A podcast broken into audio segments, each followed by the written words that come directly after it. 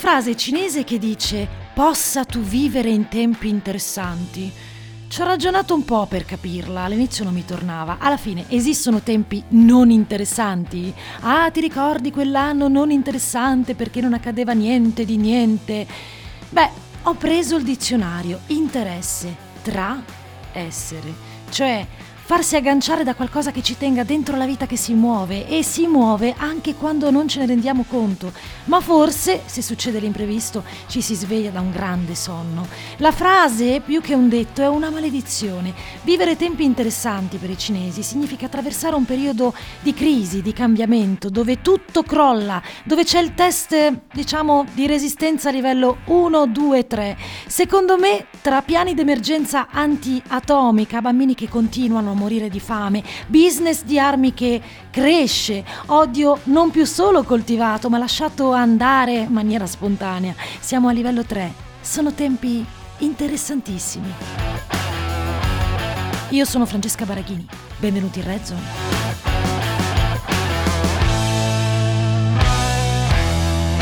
È la settimana in cui la Francia vive dentro una grande campagna elettorale, Macron-Le Pen in vista del ballottaggio, risultato che potrebbe cambiare molte cose in e per l'Europa.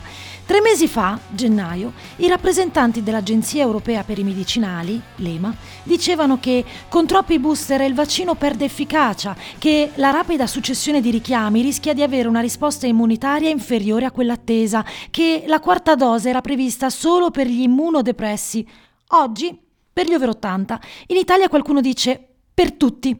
Bah. Altra notizia è il tema gas. La crisi energetica è iniziata parecchio tempo fa, ne avevamo già parlato, ma ora la domanda è come non dipendere dalla Russia? Facciamo la spesa e mettiamola in dispensa prima di trovare una risposta, no? Stoccaggi. Per riempire i depositi gas verrà dato un premio agli operatori del settore, un premio che finisce in bolletta. Ma questa è anche la settimana in cui gli Stati Uniti annunciano l'invio di altri 800 milioni di dollari di nuove armi all'Ucraina. Eccoli qui i tempi interessantissimi. A Shanghai, per esempio, 26 milioni di cittadini sono in lockdown da oltre un mese. Ricordo che la Cina segue la dura politica zero Covid. Nel loro bollettino quotidiano sono molti i contagi e zero le vittime. E quando parlo di vittime non lo faccio a cuor leggero perché la cosiddetta conta dei morti, come accade ormai da due anni, sta diventando per molti una specie di abitudine. Sentiamo cosa dice il bollettino oggi. Qualcuno si domanda se è davvero così, che non ci siano vittime, o se è un modo per dimostrare che il vaccino cinese è il migliore di tutti. Dunque ci sono, ma non lo diciamo a nessuno, i morti. Difficile da qui capire che cosa accade, se è vero che uccidono animali per strada, se i droni volano sulle teste di quasi 30 milioni di persone ogni giorno, se ti trascinano fuori di casa con la forza appena il tampone condominiale. Ah sì, non ve l'ho detto, hanno i tamponi condominiali laggiù. E ti portano in un grande centro senza doccia. Prima notizia. Fatemi fare una telefonata veloce.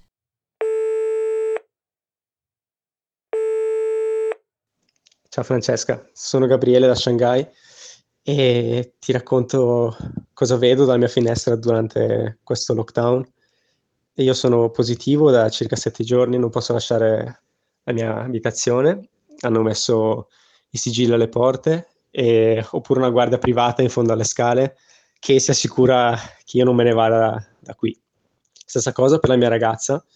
Eh, lei è stata trovata positiva un giorno dopo di me e, ed è stata portata in un centro Covid dove sostanzialmente c'è un ospedale di emergenza e ogni tanto mi manda i suoi video con i suoi nuovi 500 conquilini. I più grossi problemi che abbiamo avuto qui sono il fatto che i, i bambini vengono separati dai genitori quando positivi. Ora, la questione sembra essersi un po' risolta, date le grandi proteste da parte di tutti, sia stranieri che ovviamente eh, persone che vivono a Shanghai da, da sempre. E quando mi hanno trovato positivo ho dovuto nascondere il cane della mia ragazza, abbiamo pagato una persona per farla venire a prendere di nascosto e portarla in una pensione per cani, perché purtroppo qua c'è una regola non scritta che tutti gli animali domestici di persone positive devono essere abbattuti. Ci sono anche video di cani e anche gatti che vengono abbattuti per strada dalle guardie di quartiere. Ogni tanto ci sono dei droni che ci sorvolano sopra la testa che ci ricordano di essere bravi cittadini. Sembra davvero di vivere in un, in un mondo distopico. Quello che succede qui è abbastanza incredibile, dato che ci sono più di 20.000 persone infette ogni giorno.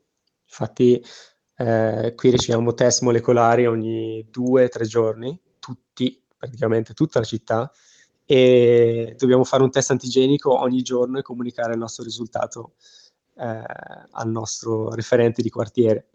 Eh, però quello che sta succedendo sono persone che sono in lockdown da più di un mese, c'è un sacco di problemi nel trovare cibo, infatti nessuno può scendere per strada, è tutto completamente chiuso, solo personale medico e eh, forze armate sostanzialmente sono libere di uscire di casa e quindi la situazione è abbastanza drammatica, siamo abbastanza preoccupati.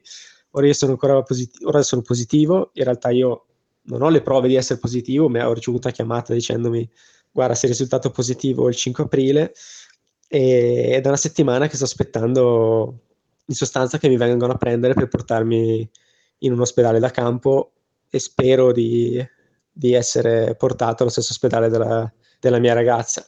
Insomma, qua abbiamo una distopia e ora ne ho le prove. PS, il cane si chiama Ugo, ha sette mesi, si trova in un asilo per animali e sta bene, in attesa di tornare a casa.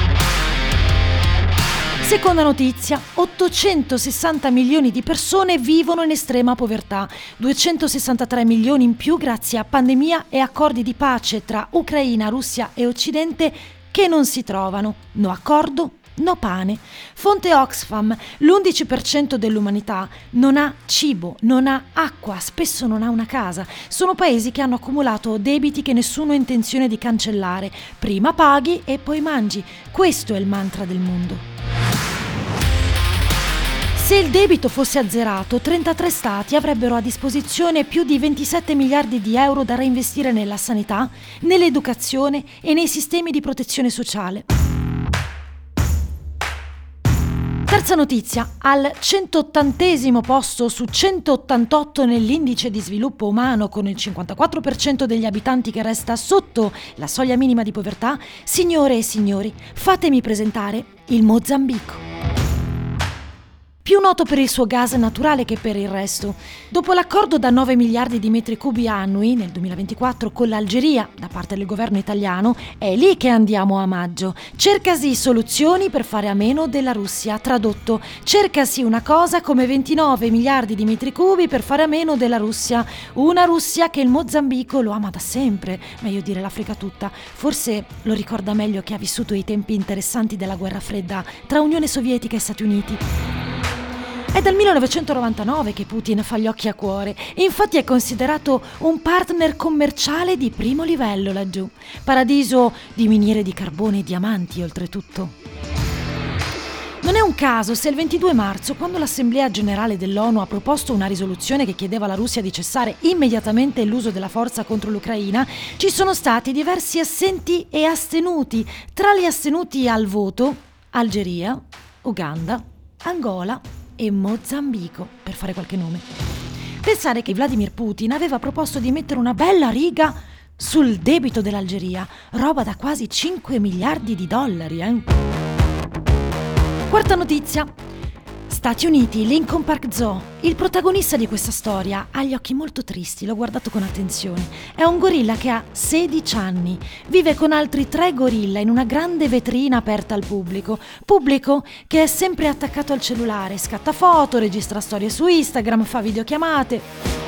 E cosa hanno scoperto i biologi? Che anche lui, come la maggior parte delle persone nel mondo, resta attaccato al telefonino, quello degli altri. Non vede altro che il telefonino, roba da farsi riempire di botte da un altro giovanissimo gorilla che stava testando la propria forza per capire chi è il capoclan. Funziona così, anche tra loro, pensa. Ma lui era distratto, era distratto dall'aggeggio in mano a chi gli fa visita. Per questo è stato vietato l'uso del telefono vicino alla loro vetrinetta. I gorilla devono fare i gorilla. The show must go on. Quinta notizia. Gli astronomi dell'Università di Leicester hanno scoperto misteriosi cambiamenti nella temperatura di Nettuno, il pianeta più distante del Sistema Solare. Sulla base delle osservazioni degli ultimi 17 anni, gli scienziati hanno rilevato un consistente calo della temperatura del pianeta che è stato improvvisamente interrotto da un drammatico riscaldamento al suo polo sud. La causa di questi sbalzi di temperatura imprevisti è attualmente sconosciuta. Esattamente come avviene per la Terra, Nettuno, lungo la sua orbita attorno al Sole, sperimenta l'alternarsi delle stagioni. Ed è da un po' di tempo che è estate laggiù. Interessante, no?